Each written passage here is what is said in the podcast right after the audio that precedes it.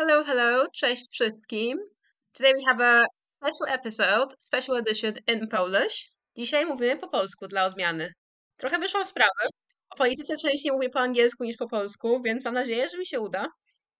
Just a quick explanation to our uh, English listeners. The reason why we're talking in Polish is because of Polish election happening on the 15th of October. We want to uh, give practical information about how to register and why it's um, important to vote. Wybory są już bardzo niedługo. Um, dni do rejestrowania się z zagranicy jest coraz mniej, więc postaram się powiedzieć trochę o tym, um, jak to robić, a potem rozmawiamy o, o tym, dlaczego warto. A naszą gościnią jest dzisiaj Małgorzata Halliwell z organizacji Polonia Głosuje.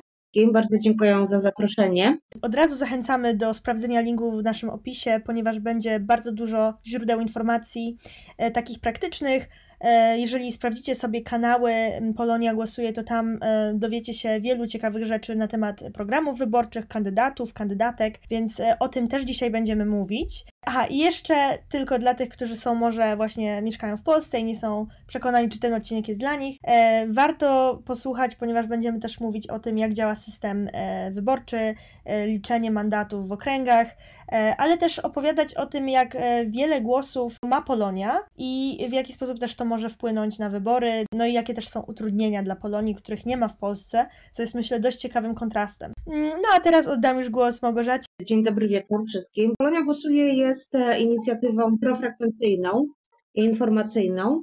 Powstała w 2019 roku na jesieni, tuż przed wyborami parlamentarnymi, e, wtedy właśnie w 2019.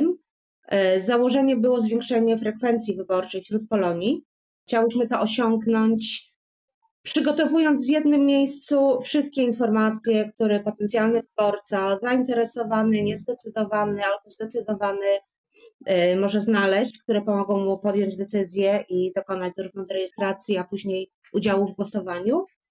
Y, w tym roku to już jest nasza piąta kampania, y, ponieważ mamy za sobą dwie kampanie w polskich wyborach, czyli mówimy o parlamentarnych 2019, prezydenckich w roku 2020 y, mamy też y, za sobą dwie kampanie zachęcające polskich emigrantów mieszkających w Wielkiej Brytanii do udziału w wyborach samorządowych. E, także generalnie rzecz biorąc, staramy się zainteresować ludzi, pokazując im, że e, polityka się nimi interesuje e, i warto jest mieć wpływ na to, kto nas reprezentuje, bo będzie się przekładało to na różne aspekty naszego życia. Także e, obecna kampania jest e, bardzo wyjątkowa. W zasadzie e, zaczęłyśmy pracę właściwie już w styczniu. Wynikało to z faktu, że no w styczniu wtedy to była planowana nowelizacja kodeksu wyborczego, której bardzo blisko żeśmy się przyglądały. No z tego względu, że jeżeli zachęcamy ludzi do udziału w głosowaniach, to, to musimy wiedzieć, na jakich warunkach się to odbywa, jakie są utrudnienia, a, a zakończyło się w sumie lobbowaniem i walką o prawa wyborcze Polonii. Dopiero ostatnio przeszłyśmy do tej zasadniczej fazy, e, czyli działań profrekwencyjnych, e, zachęcania do udziału w głosowaniu. Mhm. O, tym, o tym też będziemy rozmawiać, ale na początek chciałam takie pytanie osobiste. E, w momencie nagrywania zostało około trzy tygodnie do wyborów. Jak się czujesz? Trudne pytanie, bo tutaj jest e, szereg emocji e, wynikających z zaangażowania w przygotowanie wyborów. E, określiłabym to stanem takiego narastającego napięcia, zdając sobie sprawę z ogromu pracy, który jeszcze przed nami. No i zasadniczo właściwie jesteśmy w sytuacji, kiedy nie wiemy na co na co liczyć, czy chcemy mieć rekordową frekwencję i utracić procent głosów, czy chcemy mieć niższą frekwencję i wszystkie policzone głosy, tak? E, co dla e, organizacji prowadzącej profrekwencyjną kampanię e, jest, jest sporym problemem. No jest to dylemat, z którym raczej nikt nie powinien się mierzyć, ale niestety w obecnej sytuacji tak to wygląda. Dlaczego tak jest, zaraz opowiemy. Na pewno warto pamiętać, że no, wybory to jest, e, jedna część to jest bycie osobą głosującą, która tylko idzie do urny i wrzuca ten głos, tylko a zarazem masz, ale jest oczywiście jeszcze wiele osób, które są zaangażowane w samą organizację, które są członkami obwodowych komisji, które właśnie zajmują się liczeniem, które pilnują, aby te wybory odbywały się w demokratyczny sposób. No i właśnie pewnie stąd wynika to napięcie, bo, bo faktycznie jest bardzo wiele takich elementów no, nie, nie w porządku w tej kampanii. Będziemy mówić o, o tym, że jest i referendum, które będzie się odbywało w tym samym dniu co wybory, i są różne ograniczenia czasowe, które dotyczą tylko i wyłącznie komisji zagranicznych. No i to wszystko y, niestety komplikuje sprawy dla tych szczególnie, którzy przy tych wyborach pracują. No więc może na początek pomyślałyśmy, że y, zaczęłybyśmy od takich bardzo praktycznych informacji dotyczących właśnie osób, które chcą po prostu głosować za granicą. Żeby przedstawić im, do kiedy muszą się zarejestrować, w jaki sposób muszą to zrobić i po prostu jakie podjąć kroki, żeby tego 15 października móc po prostu zgłosić się, bądź może jakoś inaczej e, niż osobiście mogłyby po prostu oddać te głosy. Dobrze, to ja zacznę w takim razie od tego, że rejestracja jest wymagana. E, to po pierwsze, to nas odróżnia od wyborców w Polsce, że musimy się każdorazowo e, rejestrować. Znaczy, my to nazywamy rejestracją, ale jest to składanie wniosku o ujęcie w spisie wyborców. Rejestracja już jest otwarta, będzie działać do 10 października. Najprostszą formą rejestracji jest platforma e-wybory.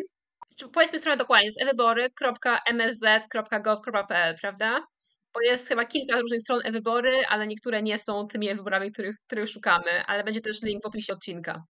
Okej, okay, super, dzięki tutaj za podpowiedź. Dokonuję rejestracji, trzeba mieć ze sobą y, dowód tożsamości, jest to albo paszport, albo dowód osobisty, trzeba mieć przygotowany swój adres, Y, z kodem pocztowym, to jest, to jest wymagane. Y, no i y, dane kontaktowe i to wystarczy, żeby się zarejestrować. Dodatkowo jest druga opcja. Drugą opcją jest rejestracja przez wniosku pisemnego.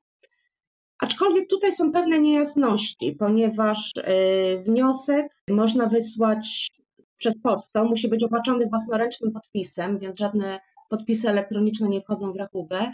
E, można go wysłać pocztą albo można go wysłać mm, na e-mail konsulatu. E, problem jest taki, że ja nigdzie do tej pory nie uzyskałam informacji, czy ten wniosek wystarczy wpisać wymagane dane odręcznie i go wysłać, czy też trzeba ściągnąć specjalny formularz. W przypadku, jeżeli to byłby formularz, to podejrzewam, może, może tak być, no to niestety y, to świadczy o tym, że osoby, które są wykluczone technologicznie, mają ograniczony dostęp do internetu, do drukarek, skanerów i innych, no w zasadzie nie mają opcji y, dokonania rejestracji. Mhm. My ten temat jeszcze cały, cały czas drążymy. W międzyczasie no przede wszystkim promujemy, promujemy rejestrację przez e-wybory. Szykując się do, do, do rejestracji, oprócz dokumentów i adresu, Musimy zwrócić uwagę na komisję, ponieważ przy rejestracji wybieramy komisję, w której chcemy głosować. I tutaj jest prośba do wszystkich rejestrujących się. Przy każdej komisji jest licznik. Licznik, który pokazuje liczbę osób już zarejestrowanych. E, zwracajcie uwagę na, na ten licznik e, przy wyborze komisji, bo być może jest komisja, do której macie szansę dotrzeć. Ja wiem, że to nie jest możliwość Y, dla wszystkich, ale te osoby, które mają taką możliwość, po prostu wybrać komisję, gdzie jest mniej osób zarejestrowanych, żeby te głosy maksymalnie równomiernie rozłożyć. No, wyborcom to pomoże w uniknięciu kolejek, tak? Natomiast kom dla komisji to będzie zwiększenie szans na policzenie głosów w ustawowym terminie. Jeżeli wszyscy się będą rejestrować do jednej komisji i, i ta komisja przekroczy y, kilka tysięcy, no to szanse, że te głosy zostaną policzone i uznane w końcowym wyniku są właściwie zerowe. Więc to jest dosyć ważna uwaga. Warto też wspomnieć, że komisji jest w tym roku więcej niż w poprzednich latach, prawda? Um, wiem, że w Wielkiej Brytanii, w Londynie na pewno jest ich więcej niż było, więc jest większy wybór, więc warto spojrzeć na wszystkie opcje, które się ma. Tak, w samym Londynie mamy 19 komisji, to jest 8 więcej niż e, w ubiegłych, e, w ostatnich wyborach parlamentarnych. E, w samej Wielkiej Brytanii jest ich 75 ale nie są one rozmieszczone bardzo, bardzo sprawiedliwie. Wiemy, że na przykład zlikwidowano komisję Cambridge, co powoduje, że większość ludzi będzie głosowało Bradford i tam ta komisja może być bardzo obciążona. Nie ma żadnych komisji na południowym zachodzie, czyli cała Konwalia i Devon będą musiały albo głosować w Bristolu, albo w Cardiff, e, więc też to może narazić te komisje na e, bardzo dużą frekwencję. E, niewystarczająca liczba komisji jest w Manchesterze. Same Manchesterze są dwa i jedna na obważanku, ale biorąc pod uwagę liczbę głosujących w Manchesterze w ostatnich wyborach, to nie sądzę, żeby to było wystarczająco. Zlikwidowano komisję w Edynburgu, jedną, więc tam też jest ciężka sytuacja. No ale oczywiście cieszymy się z komisji w nowych miejscach, tak? Mamy w Peterborough, mamy w Liverpool i w kilku jeszcze innych miejscach, których kiedyś nie było. No i podwojono liczbę komisji w miejscach, które były tradycyjnie bardzo popularne. Na przykład y, w Posku na Hammersmith w Londynie tych komisji jest aż cztery.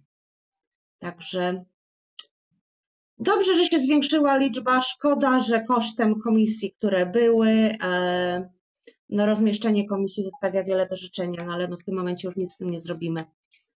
No tak, e, faktycznie to były bardzo długie nawoływania do tego, aby tę ilo ilość komisji zwiększyć, nie tylko oczywiście w takich krajach jak Wielka Brytania, ale też właśnie w Stanach Zjednoczonych, gdzie chyba będą 52 komisje, w Niemczech 42 komisje, no tam e, te liczby są nieco lepsze, ale wciąż, no tak, są kraje, gdzie, gdzie naprawdę trzeba pokonać duże mm, odległości, żeby się do takiej komisji dostać i tak jak mówiłyśmy, no nie każdy jest w stanie to zrobić, choćby z powodów e, ekonomicznych. I tak, jeszcze takie, takie praktyczne pytania, bo na przykład w wyborach prezydenckich, w wyborach prezydenckich można było głosować pocztowo. Czy w tych wyborach też jest opcja głosowania pocztowo, czy w ogóle nie ma? E, w ogóle nie ma.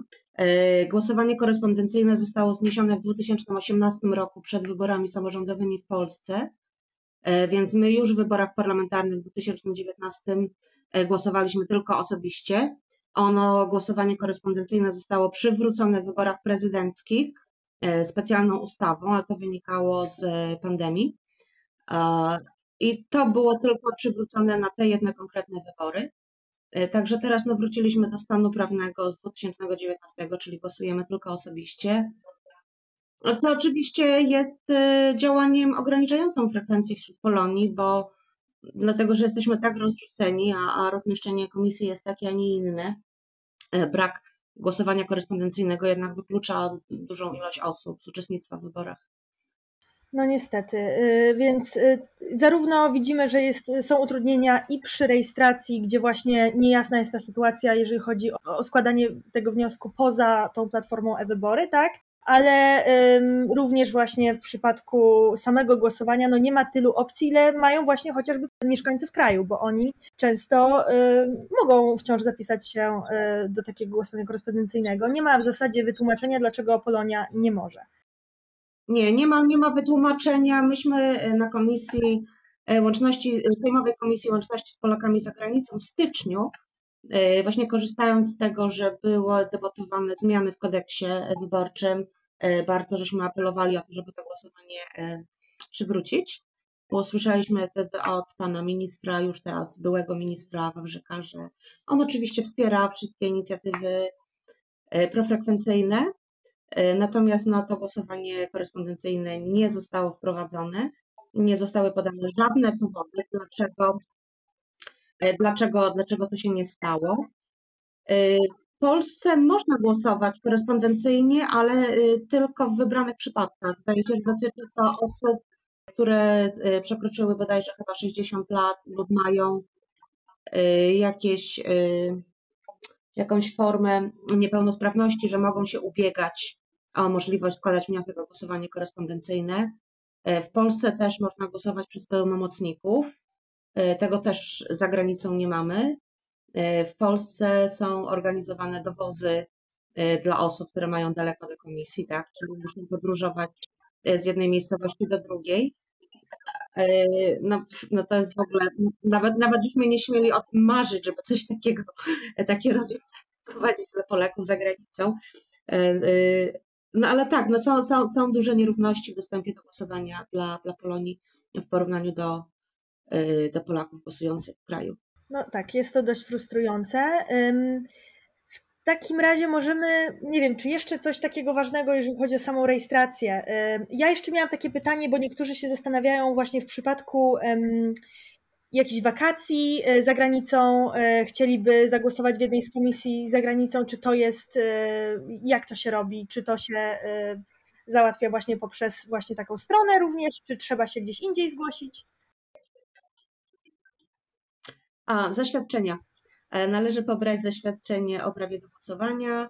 Jeżeli ktoś wyjeżdża z Polski i spodziewa się, że będzie za granicą, musi się udać do urzędu gminy w swoim miejscu pobytu i tam wystąpić o zaświadczenie o prawie do głosowania i z takim zaświadczeniem w dniu wyborów może się zgłosić do dowolnej komisji y, w kraju bądź za granicą.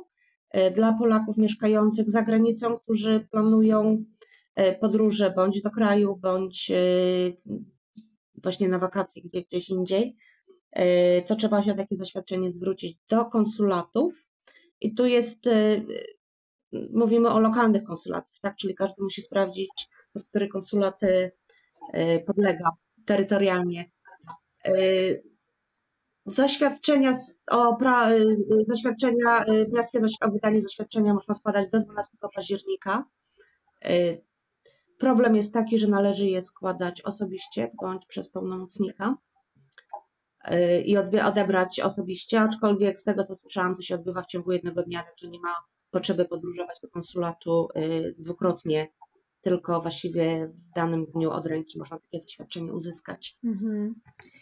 Y, jeszcze zdarzyło mi się rozmawiać z osobami, które na przykład y, wyprowadziły się dość niedawno za granicę i które jeszcze na przykład, no jeżeli, szczególnie jeżeli są nadal w Unii Europejskiej, mają takie poczucie, że są zameldowane nadal w Polsce i jakby być może nie są pewne, czy, czy w ogóle ta platforma, na przykład wybory rozpozna, że one są już za granicą, czy one muszą w jakiś sposób e, oficjalnie się tak e, jakby przenieść, żeby być, być Polonią. To są takie już bardziej skomplikowane sytuacje, że właśnie zastanawiam się, czy ja tak naprawdę nie będę postrzegana jako osoba, która tylko jest na wakacjach, bo ja jestem tutaj bardzo krótko, i czy ja przypadkiem nie muszę jednak mieć tego zaświadczenia. I wtedy ja nie wiem, mam też tak, takie, mm, tak się zastanawiam, jak odpowiedzieć, bo no, na jakiej zasadzie się zazwyczaj odbywa to, że jesteśmy zarejestrowani za granicą? E, no.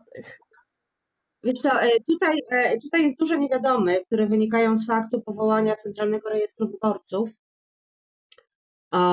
I tam nie wszystkie informacje mamy zweryfikowane, więc ja tutaj nie chcę nikomu mącić w głowie. Natomiast jeżeli ktoś wyjechał za granicę i ma adres jakiś w miarę stały, czy też tymczasowy, ale nie jest to adres hotelu, może spokojnie się rejestrować przez e-wybory. E, natomiast jeżeli ktoś jest właśnie wakacyjnie i nie ma adresu albo ma tylko adres hotelu, no to wtedy lepiej jest e, postarać się o zaświadczenie e, z Polski. To tak w ramach porady. Natomiast wiem, że są też inne opcje dla osób posiadających ważny dowód osobisty i profil zaufany bo wtedy przez ePUAP czy przez M-Obywatel również mogą zmienić miejsce, e, gdzie będą głosować. Ale z tego co wiem, większość Polonii nie posiada albo ważnego dowodu, albo nie korzysta z usług, albo te usługi są dosyć e, ograniczone z różnych powodów, e, także tutaj specjalnie tego nie rozgłaszamy. A nie słyszałam nigdy, że miał, jakieś problemy z tym, że ma na przykład jeszcze adres, adres polski, tak? Um, był czas, że miałam trzy adresy, głosowałam z Berlina, mając adres i w Warszawie, i w Wielkiej Brytanii i też nie miałam żadnych problemów. Więc tak, jeśli, jeśli ma po prostu stały adres w miejscu, w którym aktualnie mieszka, to trzeba go dopodać i tyle. O adres w Polsce nie pytają. Tak, czyli powracamy do tego, co jest niezbędne, y, gdy próbujemy właśnie tą um, rejestrację zrobić y, na stronie. No to się robi raczej szybko, tak jak mówiłyśmy, było parę rzeczy, o których, jest parę rzeczy, na które warto zwrócić uwagę, tak jak właśnie która z komisji, czy możemy dotrzeć nawet do takiej, która jest gdzieś dalej, ale mniej obłożona, jeżeli chodzi o liczbę osób zarejestrowanych. No i oczywiście tak, jeszcze ten wymóg posiadania dokumentu przy sobie w dniu głosowania, prawda? Tak, i najlepiej, żeby to był ten sam dokument, e, na który dokonujemy rejestracji, żeby była zgodność. Więc jeżeli się rejestrujemy na dowód, miejmy przy sobie dowód w dniu głosowania, a jeżeli na paszport, to Mhm. paszport. I jeszcze jedna uwaga, no ja bym radziła wszystkim, żeby się rejestrowali e, w miarę szybko. Ym, Znamy z doświadczenia y, ostatnich wyborów i przedostatnich wyborów, y, że dużo osób y, z- odkłada to na ostatnią chwilę, następuje przeciążenie serwerów i cały system pada. A ponieważ nie mamy specjalnie alternatywnych y, możliwości rejestracji, także lepiej jest y, zająć się tym y, wcześniej. Także taka prośba, żeby nie zostawiać tego na ostatnią chwilę. Tak. Teoretycznie jest 10 października termin, ale lepiej zrobić to jak najwcześniej. Tak jest, tak jest. No to świetnie, to chyba mamy część praktyczną. Teraz chciałabym porozmawiać tak ogólnie o, o Polonii, o tym, gdzie mieszkają Polacy, gdzie głosują, jak się organizują. Czy wiemy mniej więcej, ile głosów stanowi Polonia? Ile, ile jest Polaków i Polek za granicą i, i ile z nich głosuje? Słuchaj, dokładnych danych nie znajdziemy nigdzie, bo nikt nas specjalnie nie bada i nie, nie próbuje oszacować. E, Natomiast ja e, znalazłam dane, które wskazywały, że na całym świecie mieszka około 21 milionów osób e, pochodzenia polskiego, z czego 1 trzecia, czyli 7 milionów, jest, e, to są osoby urodzone i wykształcone w Polsce, które automatycznie możemy wyjść z założenia, że są to osoby posiadające czynne prawo wyborcze, czyli mogące brać udz- udział, udział w wyborach. W ostatnich latach no, rekordem były wybory prezydenckie, kiedy zarejestrowało się około pół miliona. E, Więc jeżeli spojrzymy na to, że zarejestrowało się pół miliona z 7 milionów, no to frekwencja wyborcza wśród Polonii raczej nie powala. A Stąd też między innymi nasza inicjatywa, żeby trochę poprawić e, te dane. Z czego wynika to, że tylu Polaków za granicą nie głosuje? Znowu, e, tu będą trochę teoretyzować na podstawie własnych doświadczeń, a nie, nie w oparciu o żadne badania czy dane statystyczne, bo takich nie ma. E, Wydaje mi się, że tu jest kilka, kilka rzeczy ma na to wpływ. Po pierwsze, są osoby, które wyjeżdżają z Polski i się od Polski odcinają, tak? Koniec, kropka, nie chcą mieć już z tym więcej nic wspólnego. E, Są osoby, które wyjeżdżają i nie mają pojęcia, że dalej posiadają prawo udziału w wyborach. Jest to dla nich dużym zaskoczeniem i po prostu potrzebują, żeby, żeby ich w tym uświadomić w prawach obywatelskich. E, Są osoby, które bardzo się przejmują opinią, że jeżeli nie mieszkasz w Polsce, nie powinieneś decydować. E, I pomimo tego, że się przejmują tym, co się dzieje w Polsce, być może nawet planują powroty, ale samo wykluczają się z głosowania e, tylko dlatego, że w danym momencie przebywają czy mieszkają za granicą. Także no, powody są różne. Do Powody tych są osób różne. też e, musimy dotrzeć na pewno, może w tym odcinku jeszcze. I najpewniej znowu odległość, pewnie znowu odległość komisji, tak? Na przykład myślę o takich krajach jak Stany Zjednoczone, które są ogromne, tak? Jeśli ktoś akurat mieszka w mieście, gdzie komisji nie ma, A to też, to też. Oczywiście do, do, dostępność, dostępność do głosowania jest absolutnie też e, na pewno No jednym tak, faktycznie ten potencjał jest ogromny y, i mógłby bardzo mocno namieszać w wyborach, gdyby ta Polonia się zorganizowała. Y, I w ogóle to jest ciekawe, no bo właśnie Polacy są takim em, narodem, który bardzo migruje i y, też migracja jest jednym z głównych tematów tej kampanii, ale również referendum, więc warto to, o tym pomyśleć i też myślę, że szczególnie te osoby, które właśnie mówią, że nie, przecież ja już ja już jestem poza granicami, więc nie mam w zasadzie prawa głosu. No, okazuje się, że o migrantach się bardzo dużo mówi i, i jednak y, to też dotyczy tych osób, które są za granicą, w jaki sposób one są postrzegane. No tak, no bo ile, ile, ile Polaków mieszkających za granicą e, w pierwszym zdaniu e, przedstawia się jako emigrant, tak? E, Kiedy myśli się o emigrantach, myśli się raczej o, o, o, o ludziach e, nie Europejczykach, którzy zmieniają po prostu e, jeden europejski kraj na drugi, tak?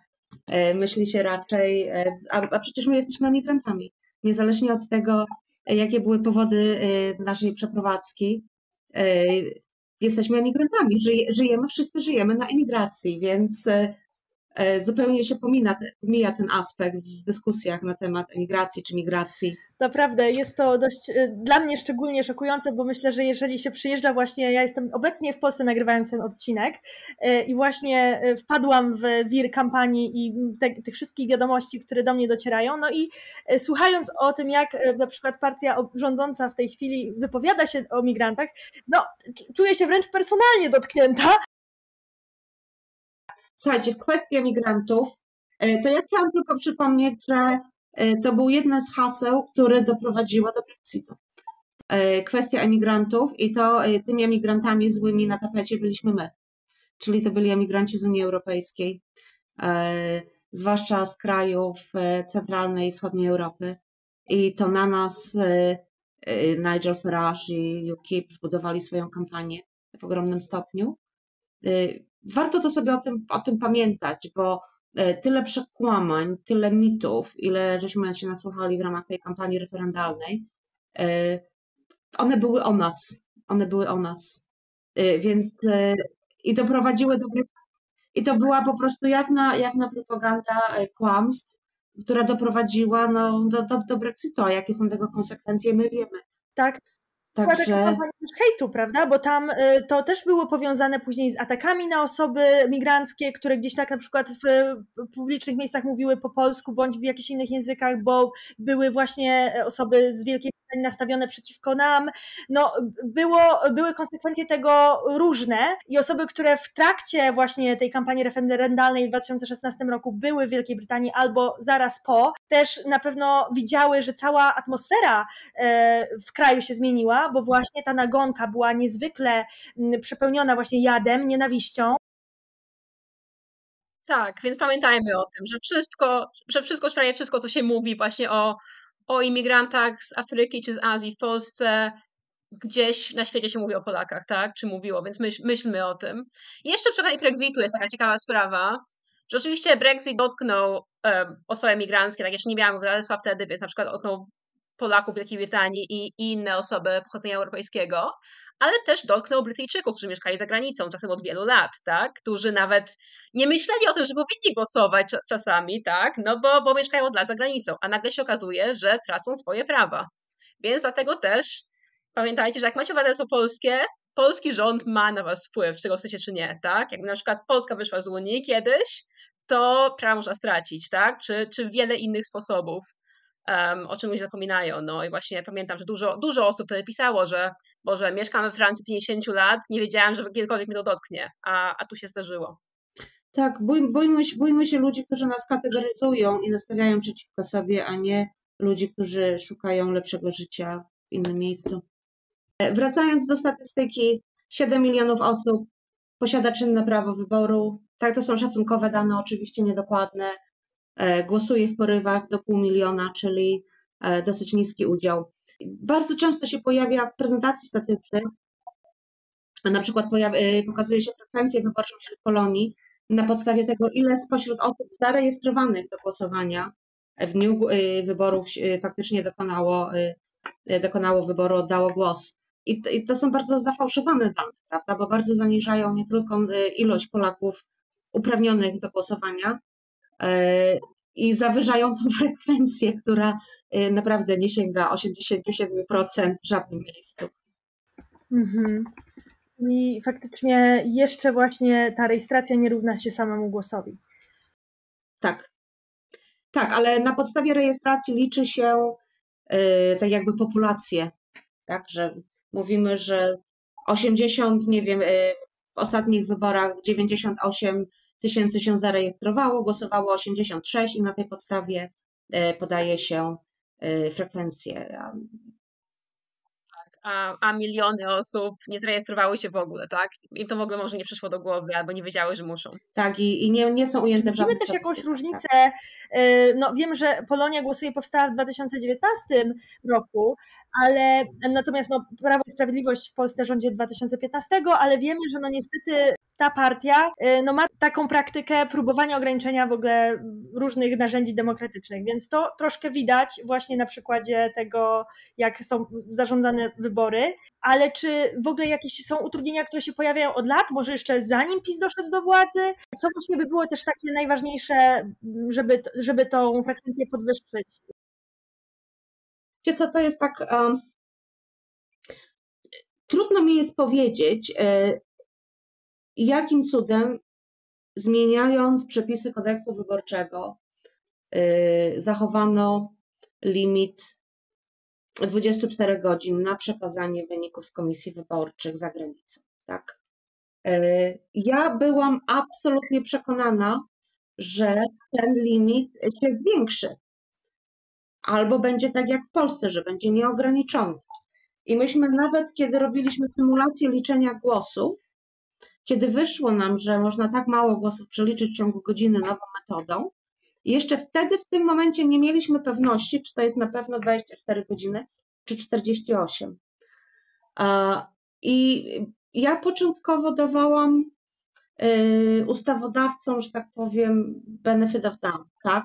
I myślałam, że być może to było, to wszystko się działo tak szybko, te zmiany były pisane na kolanie, może przeoczyli, może zapomnieli, może nie zdali sobie sprawy z konsekwencji, więc jeżeli bardzo mocno tutaj pokażemy, że jaki to może mieć wpływ na liczenie głosów za granicą, się opamiętają.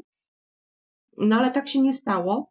E, co więcej, na żadnym etapie nie przedstawiono żadnych argumentów, dla, którego, dla których e, tego limitu 24 godzin Czyli można zwiększyć. krótko mówiąc, to jest właśnie to ograniczenie i utrudnienie, które najbardziej dotyczy samych osób pracujących w komisjach. I działa to w ten sposób, że po zamknięciu punktów wyborczych, tak? Osoby, które pracują w komisjach mają 24 godziny, tak, tak dokładnie, żeby policzyć wszystkie głosy.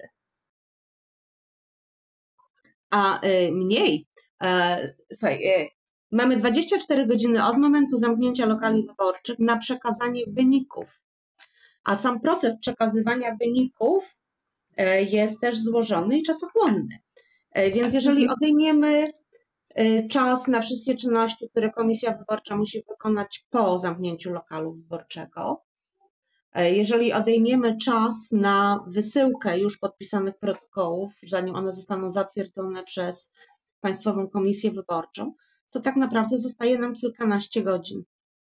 W zależności od sprawności i szybkości tempa tutaj prac komisji wyborczych, no to może być, nie wiem, 19, 18 godzin, no 20 w porywach, naprawdę ale nie więcej. Może warto też przedstawić, jak to wygląda w praktyce, ile osób w takich komisjach pracuje, y, ile godzin te osoby pracują, y, za jaką też sumę, y, bo to tak naprawdę jest ogromny wyzysk, jeżeli chodzi o w ogóle no, no, ilość pracy, którą trzeba wykonać i właśnie ważność tej pracy, prawda? E, bo faktycznie e, zdaje się to nie do pomyślenia, że ktoś takie ograniczenie 24 godzin mm, arbitralne zupełnie, bo ono nie jest uzasadnione w żaden sposób, nagle stawia. E, no i właśnie jak, z jakim też założeniem, no bo faktycznie to wygląda jak taka chęć po prostu utrudnienia policzenia tych głosów i na czas. Znaczy, wiesz, to e, mała, mała korekta. Te 24 godziny funkcjonuje w kodeksie wyborczym e, od wielu lat. E, mhm. Tylko ona nigdy nie stanowiła problemu, bo i frekwencja wyborcza wśród Polonii była mniejsza, ale też praca, sam proces liczenia głosów był dużo szybszy i sprawniejszy, więc nigdy nie dochodziło do sytuacji poza jedną chyba w 2019, że komisje się nie wyrabiały, więc jakoś nikt specjalnie na to nie zwracał uwagi. A y, problem się pojawił ze względu na zmianę, na zmianę organizacji pracy komisji, tak? Fakt, że ustawodawca zostawił je, y, zmieniając pracę, zdając sobie doskonale sprawę z tego, że sam proces liczenia głosów będzie trwał dużo dłużej, a mimo to ten limit został y, zostawiony, no tego ja kompletnie nie mogą zrozumieć. Nie było żadnych argumentów, przepraszam, były argumenty, żeby ten limit e, całkowicie wywalić, zostawić tak jak w Polsce, żebyśmy mieli równe, równe warunki. E, pan przewodniczący Marciniak, e, przewodniczący Państwowej Komisji Wyborczej, argumentował to koniecznością zabezpieczenia ciągłości państwa. Tak, czyli w, w krajach, w których organizowane są wybory, może wybuchnąć wszystko, od wulkanów, przez wojnę, przez bomby atomowe, tsunami i tak dalej. Y, I to nie uniemożliwi przekazanie wyników na czas. I, i, I po prostu w Polsce wszystko padnie, wszystkie instytucje padną, bo czekały na wyniki z tych komisji. E, co jest o tyle ciekawe, że to za polską granicą, nie, nie, nie, nie za naszymi granicami, ale za polską granicą toczy się wojna, a jednak ten limit 24 godzin, czy nawet 48 e, nie został wprowadzony przy wschodniej granicy, więc tutaj pewien brak konsekwencji, tak. E, natomiast nie ma żadnych argumentów, żeby tego terminu nie przedłużyć. Był przedłużony w 2020 do 48 godzin bo z powodu pandemii była mniejsza ilość komisji, więc było dużo więcej głosów, więc było duże niebezpieczeństwo, że głosy nie zostaną policzone na czas. Czyli zasadniczo ta sama sytuacja, którą mamy teraz. Tylko, że wtedy to przedłużono, a teraz nie. A jeszcze mam takie pytanie, jeszcze mam takie pytanie z ciekawości. Czy wiemy, w jakich krajach Polonia jest najbardziej albo najmniej e, zmobilizowana? Gdzie się ludzie organizują, gdzie głosują, a gdzie Polonia nie głosuje? E, na pewno najbardziej aktywna Polonia jest w Wielkiej Brytanii od e, kilku lat. Właściwie jedna trzecia do jednej, jedna czwarta, jedna trzecia wszystkich głosów oddanych za granicą jest właśnie z Wielkiej Brytanii. Szacujemy chyba, że tak, nawet 120 do 100, 150 tysięcy Polaków odda głos Wielkiej Brytanii i stąd też właśnie ta liczba, największa liczba obwodowych komisji wyborczych, prawda? 75. E, Zdarza się, że kandydaci e, do, do Sejmu czy Senatu jakoś tam się próbują, prowadzą kampanię też e, wśród Polonii i to siłą rzeczy też zachęca całą Polonię do głosowania, więc to też jest może apel do polityków i polityczek, żeby się zainteresować. No, parę osób było u nas w Londynie. Ale e, zwróćcie uwagę, że to jest bardzo, bardzo ciekawe, przynajmniej z mojej perspektywy, że w poprzednich kampaniach to były pojedyncze osoby, które się pojawiały. To było naprawdę jakieś i organizowały sobie spotkania bardzo prywatnie, często bardzo kameralnie. E, natomiast takiego zainteresowania e, polityków kandydujących do Sejmu Polonią, ja, ja nie pamiętam osobiście. I to jest o tyle ciekawe, że y, przypada to na wybory, kiedy my właściwie będziemy walczyć o uznanie naszych głosów i wcale nie jest gwarancją, czy te głosy zostaną policzone. Więc nie potrafią sobie tego wytłumaczyć, ale oczywiście mnie to bardzo cieszy. No, spotkania z politykami są działaniami profesjonalnymi, więc jak najbardziej je wspieram i, i, i cieszę się, że, że no, kurczę, zauważyli nas. No do, no do 2018 mieliśmy wybór, y, czyli była możliwość głosowania oczywiście bądź korespondencyjnie i to zdawało, to zdawało egzamin i na pewno było dobrym rozwiązaniem, którego nikt może nie doceniał wtedy. Teraz patrzymy na to e, z perspektywy czasu, że szkoda, że tak nie jest. Kiedy pozbawiono nas głosowania korespondencyjnego w 2019, w zasadzie to się stało bez jakiejkolwiek reakcji z naszej strony. Zwróćcie uwagę, że może były wzmianki w mediach, może ktoś tam się pożalił, że och, jak ja teraz zagłosuję, ale to były pojedyncze głosy i w, żadnym momencie nie przełożyło się to na jakiś głośny sprzeciw i, i, i apel o przywrócenie tego głosowania korespondencyjnego. E, także daliśmy sobie właściwie, pozbawiliśmy się bardzo e, ważnej możliwości uczestnictwa w wyborach w zasadzie bez żadnej walki. Bez żadnej walki, więc e, być może ten apetyt rośnie, tak? Skoro wtedy, wtedy nikt, nikt się tym nie przejął, to jeżeli będą następowały kolejne ograniczenia, to może też nikt nie zauważy. No i to nas doprowadza do tematu referendum. Um, temat referendum już był na, na podcaście, więc nie będziemy tłumaczyć od zera, o co w nim chodzi. Polecam posłuchać nasz, odcinek o wyborach, gdzie wchodzimy w pytania, tak, i z czego te pytania wynikają i tak dalej. Pojawiały się głosy o tym, żeby referendum bojkotować, um, ale kwestia bojkotu też nie jest taka prosta, prawda? E, tak, znaczy mówimy o, o, kilku aspektach, o tym, czy ktoś chce brać e, udział w referendum, czy nie, może wynika z różnych, e, tutaj z różnych powodów. E, ja się skoncentruję na wstępie na powodzie bardzo praktycznym. Sam fakt, że referendum jest przeprowadzane godzinach, w tych samych godzinach równolegle do wyborów parlamentarnych, no komplikuje sprawy. Komplikuje sprawy, ponieważ no weźmy przykładowo komisję, która ma 2000 wyborców zarejestrowanych. Przy referendum to nie będzie to nie będą 4000 kart, to będzie 5000 kart, tak? To będą karty, które trzeba przeliczyć przed rozpoczęciem prac, trzeba będzie ostemplować, trzeba je pilnować, wydawać czy nie wydawać. Po zamknięciu lokalu wyborczego trzeba będzie je e, z urny wyciągnąć, bo wszystkie trafiają do jednej urny, trzeba będzie je posegregować. E, to oznacza, że będzie nam się kurczyć czas na liczenie głosów, a wiemy, że mamy go mało.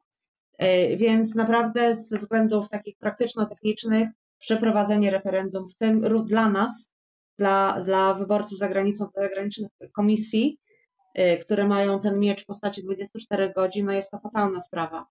Jest to fatalna sprawa, więc z naszego praktycznego, technicznego punktu widzenia y, im mniejszy udział w referendum, tym lepiej, bo zwiększa to szanse na policzenie głosów.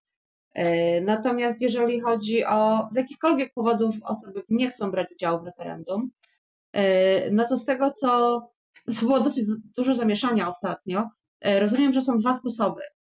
E, jeden jest odmowa pobrania karty referendalnej zaznaczeniem, że się odmawia, zaznaczeniem w spisie wyborców, a druga metoda jest taka, żeby pobrać tą kartę, natomiast wrzucić ją do urny przedartą. Przedartą na pół do końca. Tak, dokładnie, przedartą na pół, nie tylko nadartą czy przekreśloną, przedartą na pół, bo wtedy jest to głos nieważny, więc nie będzie uwzględniona y, w frekwencji, czyli niepoliczona y, w referendum. Y, wydaje mi się, że ta druga metoda, ja nie mam, tutaj są różne jakieś wątpliwości prawne, ja nie będę wchodzić, ten problem z niepobieraniem karton jest głównie podnoszony w miejscowościach mniejszych, gdzie ludzie się znają i niepobranie karty referendalnej jest uznawane równoznaczne z opowiedzeniem się po jednej czy drugiej stronie sporu politycznego, tak? I, i, są osoby, które mogą się bać konsekwencji. Natomiast wydaje mi się, że my za granicą y, jesteśmy po prostu wielką masą, wielkiej masie i wcale się tak dobrze nie znamy i nie spotykamy się na co dzień na ulicach, więc możemy spokojnie odmawiać przyjęcia karty referendalnej, nie bojąc się o konsekwencje. Y, także ja bym raczej tutaj optowała za tą metodą. Ja tylko powiem, że dla równowagi, jeżeli ktoś chce wziąć udział w referendum, to pobiera kartę, odpowiada na pytania i wrzuca kartę do urny normalnie. Także tutaj nie, nie wymagane są żadne dodatkowe środki. To tak tylko dla równowagi. Y, natomiast tak, y, ja się opowiadam za, za metodą raczej nie pobierania karty niż darcia kart.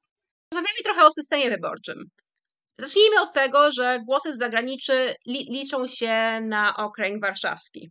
Czyli tak naprawdę jest to okręg Warszawa i reszta świata, prawda? Tak, stolica i zagranica, popularnie zwane, tak jest. Jak wygląda polski system wyborczy ogólnie? Jest kompletnie inny niż na przykład tutaj w Wielkiej Brytanii, gdzie mamy jedno, um, jednoosobowe okręgi, JOWy tak zwane. No tak, bo mamy do Senatu mamy okręgi jednomandatowe e, do Senatu, czyli po prostu jeden kandydat z okręgu.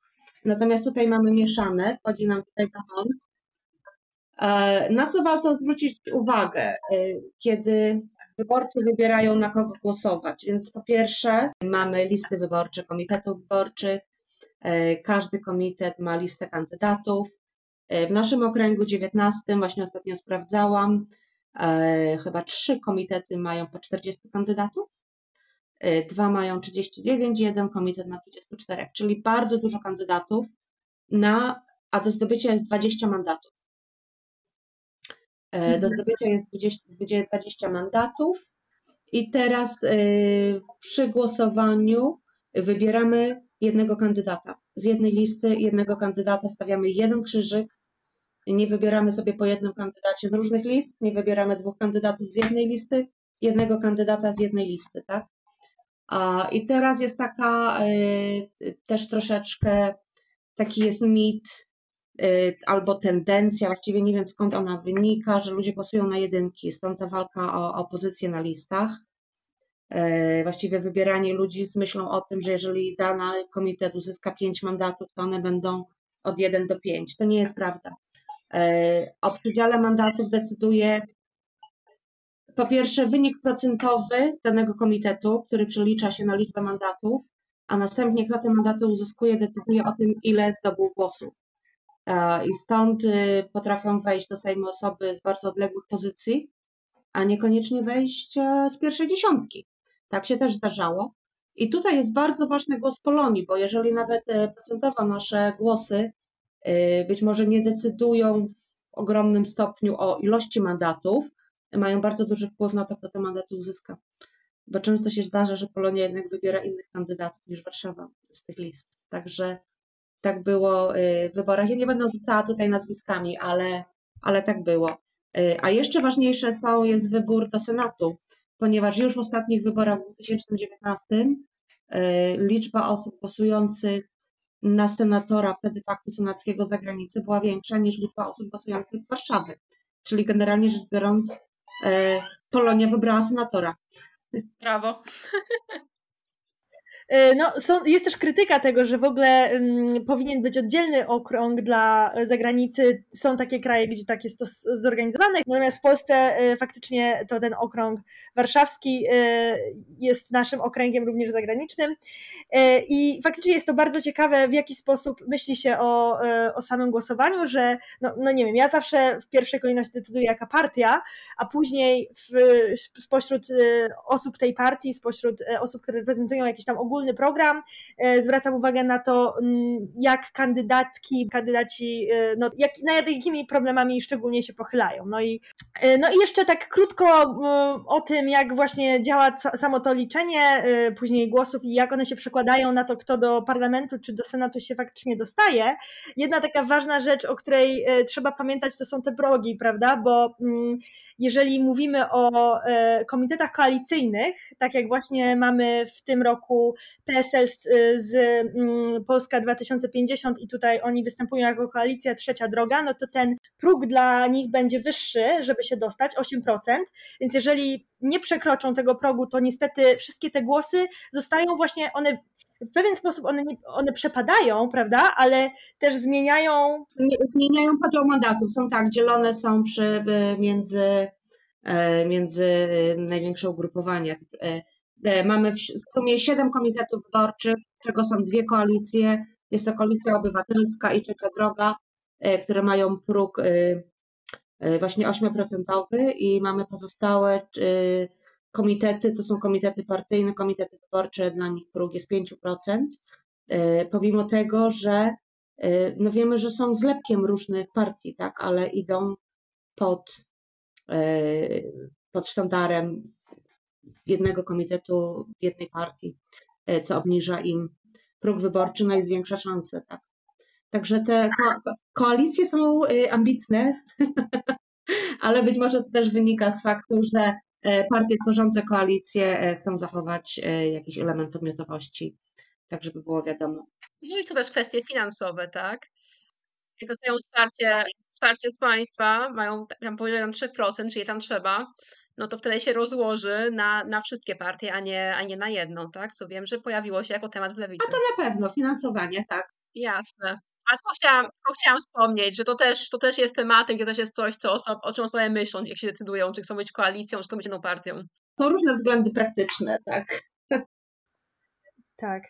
E, no i właśnie jeżeli chodzi o też tą metodę konta, o której się czasem wspomina, że e, jak to jest, że ta metoda w jakiś sposób zaburza liczenie. No wiemy też, że przy wyborach lokalnych jest zupełnie inny system i że to też czasem się miesza osobom. Ale no też mało się mówi o tym w ogóle w debacie publicznej, więc też nie ma się co dziwić, że, że wyborcy są czasem zdezorientowani. No więc y, to, co chyba warto wspomnieć, to że jeżeli chodzi o samo liczenie głosów, no to właśnie liczą się okręgi, prawda? My mamy tych okręgów 41 e, w skali całego kraju, w to włączając oczywiście no, okrąg 19, na który głosujemy my, będąc w Polonii, i że właśnie to, jak układają się głosy w danym okręgu, wpływa na to, ile mandatów w przeliczeniu wyjdzie e, na e, parlament, tak? I, i stąd właśnie też te te apele o to, żeby nie głosować w sposób taki, jak się nam czasem wydaje, taktyczny, bo, bo jest y, dużo osób jednak stwierdza, że y, no my mamy jednak system wielopartyjny w Polsce. Nie tak jak na przykład w Wielkiej Brytanii, gdzie są dwie partie, system jest dwupartyjny i tak naprawdę mm, no, jest bardzo mała szansa, że ktoś poza Labour albo Tories y, dostanie się do tego parlamentu, będzie miał tam siłę.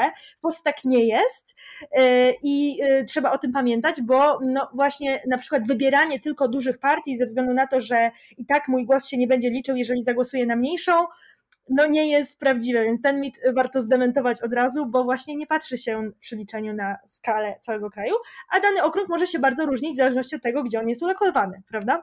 No jest taki mit premii zwycięzcy, tak? Jakby e, metoda Donta, którą się używa w Polsce, jakby generalnie promuje większe ugrupowania, szczególnie w małych okręgach, z tego co się orientuje, ale nie ma czegoś takiego jak to może premia zwycięzcy.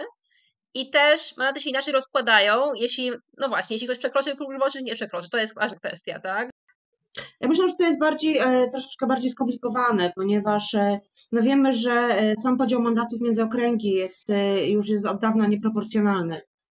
Przymiotnikiem demokratycznych wyborów jest proporcjonalność jednych z przymiotników, to znaczy, że ilość mandatów, które można uzyskać z danego okręgu jest, bazuje na populacji, tak? Uprawnionych do głosowania. I to już od dawna jest nieaktualne. Od 15 lat nie było aktualizowane okręgi.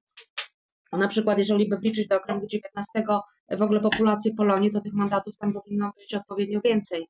I tak to już, już jest największym okręgiem, bo jest tam 20 mandatów, ale nas się do tego, do tej populacji głosujących nie wlicza w ogóle, więc e, e, ta proporcjonalność w ogóle nie istnieje i w Polsce jest to e, coraz bardziej widoczne w wielu okręgach że jednak jest, jest migracja populacji, natomiast mandaty są na bardzo stałym poziomie. Y, stąd te nierówności, stąd te właśnie głosy o tym, że głos oddany tu czy tam ma dużo większą wartość, bo y, mniejsza ilość głosujących wybiera. Ale to nie jest tylko problem Polski, zdaje się, że w Wielkiej Brytanii też jest to dosyć podobne. Jest, jest, jest zaburzony, to wymaga na pewno korekty. Mhm. No zdecydowanie tak, y, co nie zmienia faktu, że faktycznie te mity gdzieś tam czasem narastają i zdarza się, że na przykład no, ktoś zagłosuje bo ktoś mu powiedział, że trzeba taktycznie i na przykład y, wiemy, że w przypadku tych progów to by było katastrofalne, bo taktycznie to jest na przykład zagłosować, jeżeli jestem zwolenniczką e, powiedzmy trzeciej drogi, no na trzecią drogę, bo jeżeli zagłosuję na przykład na KO, no to KO ma dużo większą szansę dostania się i przekroczenia tego progu niż niż na przykład trzecia droga, więc to, to też co to oznacza, to, by, to bycie taktycznym jest bardzo różnie rozumiane.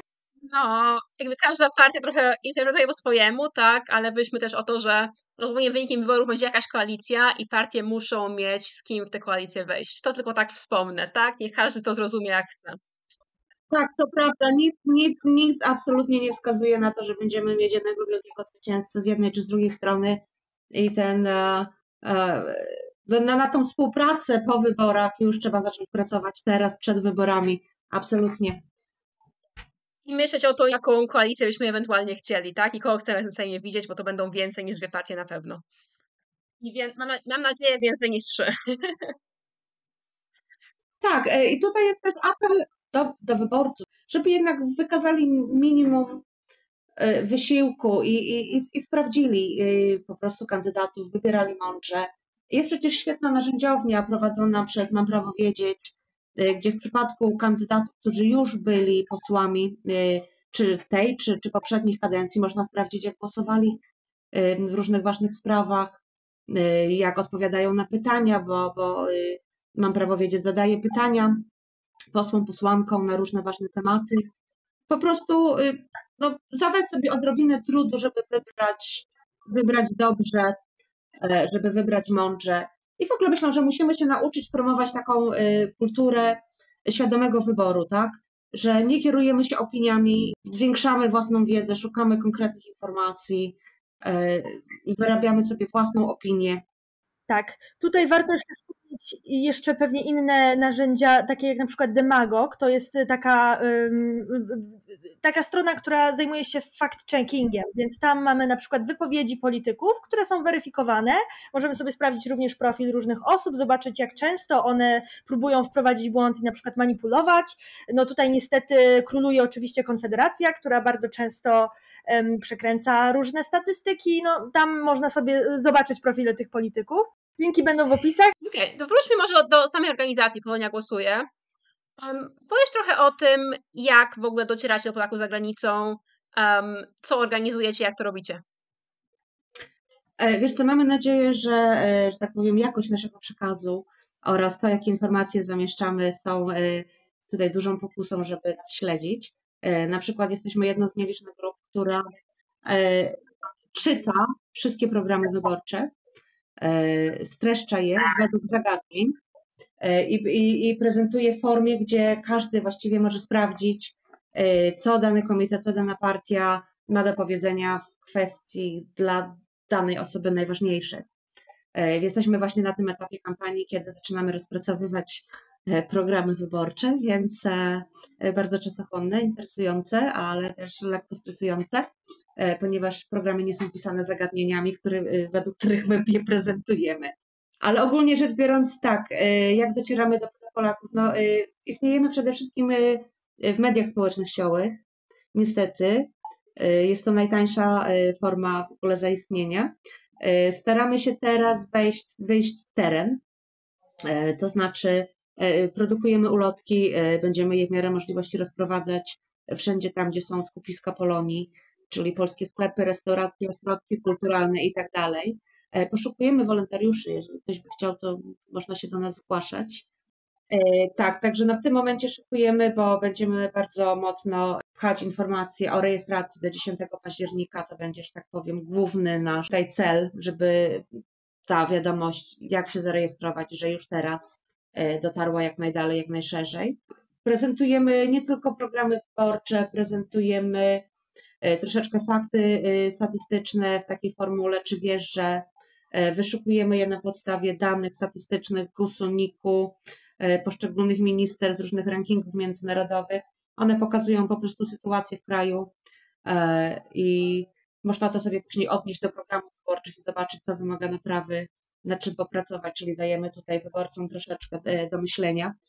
E, staramy się też robić akcję profrekwencyjną, czyli zachęcić na zasadzie, dlaczego warto głosować, dlaczego my głosujemy, dlaczego inni nasi tutaj znajomi głosują, co to oznacza, E, na jakie aspekty się to przekłada i tak dalej. Czyli jest to taki motywacyjno-prefrekwencyjny e, spin. E, bierzemy też, co jest zupełną nowością i to robimy po raz pierwszy, mianowicie współpracujemy z polskimi organizacjami. Jesteśmy jedną z organizacji partnerujących Sile Głosu Kobiet. To jest profrekwencyjna akcja wielu, wielu, wielu organizacji z Polski, adresowana przede wszystkim do kobiet w wieku lat od 18 bodajże do 27, czyli jest to ta grupa, która została zidentyfikowana jako najmniej aktywna.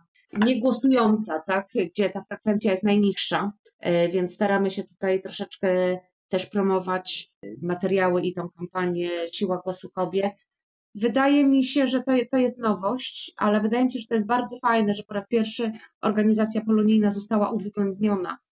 To znaczy, że ten głos Polonii i nas, nasz, nasz wpływ został zauważony, pojawiliśmy się w debacie, pojawiliśmy się właśnie w różnych wspólnych akcjach, także łączymy siły, łączymy siły, żeby przekonać jak najwięcej wyborców i w kraju, i za granicą do, do udziału w głosowaniu. Na koniec jeszcze takie pytanie, które na pewno odpowiadałaś już milion razy.